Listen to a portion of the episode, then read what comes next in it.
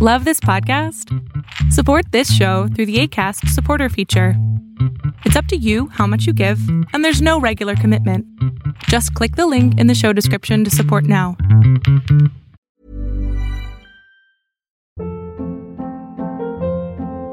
Hold up. What was that? Boring. No flavor. That was as bad as those leftovers you ate all week. Keke Palmer here, and it's time to say hello to something fresh and guilt-free. Hello Fresh. Jazz up dinner with pecan-crusted chicken or garlic butter shrimp scampi. Now that's music to my mouth. Hello Fresh. Let's get this dinner party started. Discover all the delicious possibilities at hellofresh.com. Hiring for your small business? If you're not looking for professionals on LinkedIn, you're looking in the wrong place. That's like looking for your car keys in a fish tank. LinkedIn helps you hire professionals you can't find anywhere else, even those who aren't actively searching for a new job but might be open to the perfect role. In a given month, over 70% of LinkedIn users don't even visit other leading job sites. So start looking in the right place. With LinkedIn, you can hire professionals like a professional. Post your free job on linkedin.com slash achieve today. Hey everyone, this is the Millionaire Hippies Podcast with your host, Boom Shikha, where we chat about spirituality, business, and health. We all want to live self actualizing, fulfilling lives with joy, prosperity, and gratitude. Let's go on this beautiful journey together.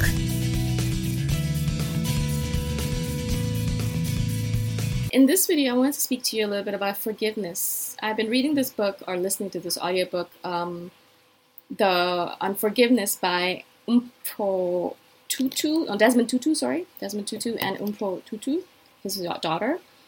And um, for for a long time now, since like I would say at least for two or three, two years for sure, I've been in this kind of phase where I've been really trying to forgive not only myself, of course, for all the crimes that I feel I've com- committed in the past, all the mistakes I've made, and things that I cannot, you know, cannot forget, things that I've done that I'm like, why did I do that? I can't believe I did that. So those kind of things, I'm really trying to forgive myself for it, but also really, of course, forgiving my parents for all the different things that I thought that, you know, they have committed crimes against me, which is really not true. They did the best they could. And then also forgiving, you know, my past relationships, mm, any of my past relationships, not only romantic, but platonic, any kind of friendships. Anyone that I think in my life that deserves any kind of forgiveness, I've been really trying as much as possible to just let go of all those resentments, all the bitterness, all the frustrations, all of that negativity really been trying very hard to let go of all of that because I really feel like the you know the more I let go of it, I'm obviously just a baby in this regard because I just started doing it, and I know it's going to be a long journey. But the more I do it, the more I realize how much anger and resentment and bitterness I've been holding on to without even realizing that I was holding on to it. It's like it, it's it's holding me back. It's it's pulling me back. It's it's making me heavy and it's making me dark and black and slimy on the inside. My heart is becoming heavy and closed off because of all of these emotions. But I don't even realize it. And I think, yeah, everything's fine, everything's cool. And then, you know, I'll get triggered by something or I'll get triggered by my parent by something they do. And I realize, wow, I still have such a long way to go because I have still so much anger and, and, and hatred and stuff inside of me, you know. All these negative emotions that I think that I've gotten rid of that are still really apparent inside of me.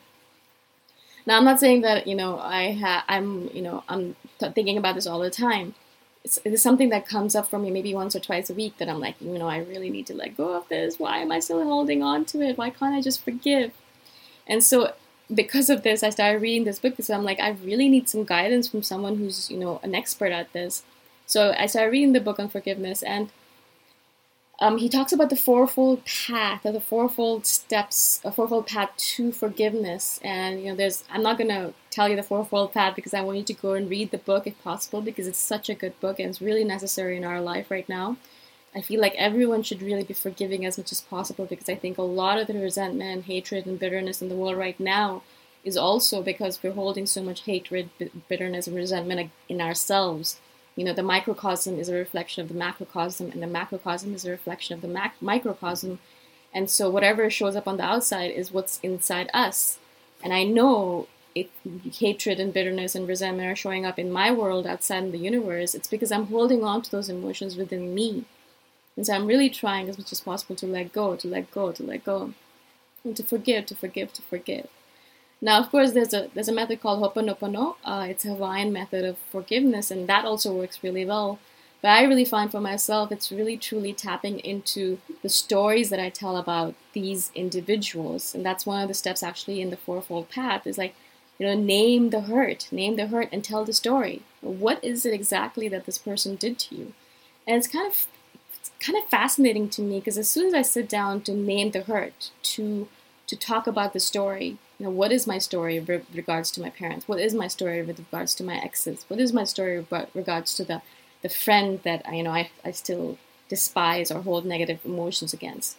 And as soon as I sit down to write the story, sometimes it kind of feels so silly because I actually have no story to tell.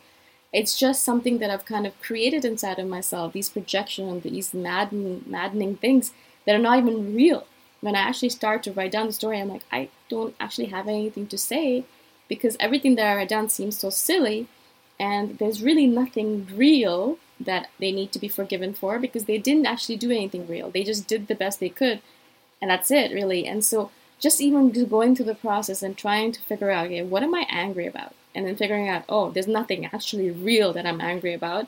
I've just been making up the story in my head because it's the victim role that I like to play it really helped me a lot because it made me realize okay, all right, boom, what are you actually angry about? There's nothing really here. You're just actually making up nonsensical stories, and there's nothing that they did that you really need to forgive.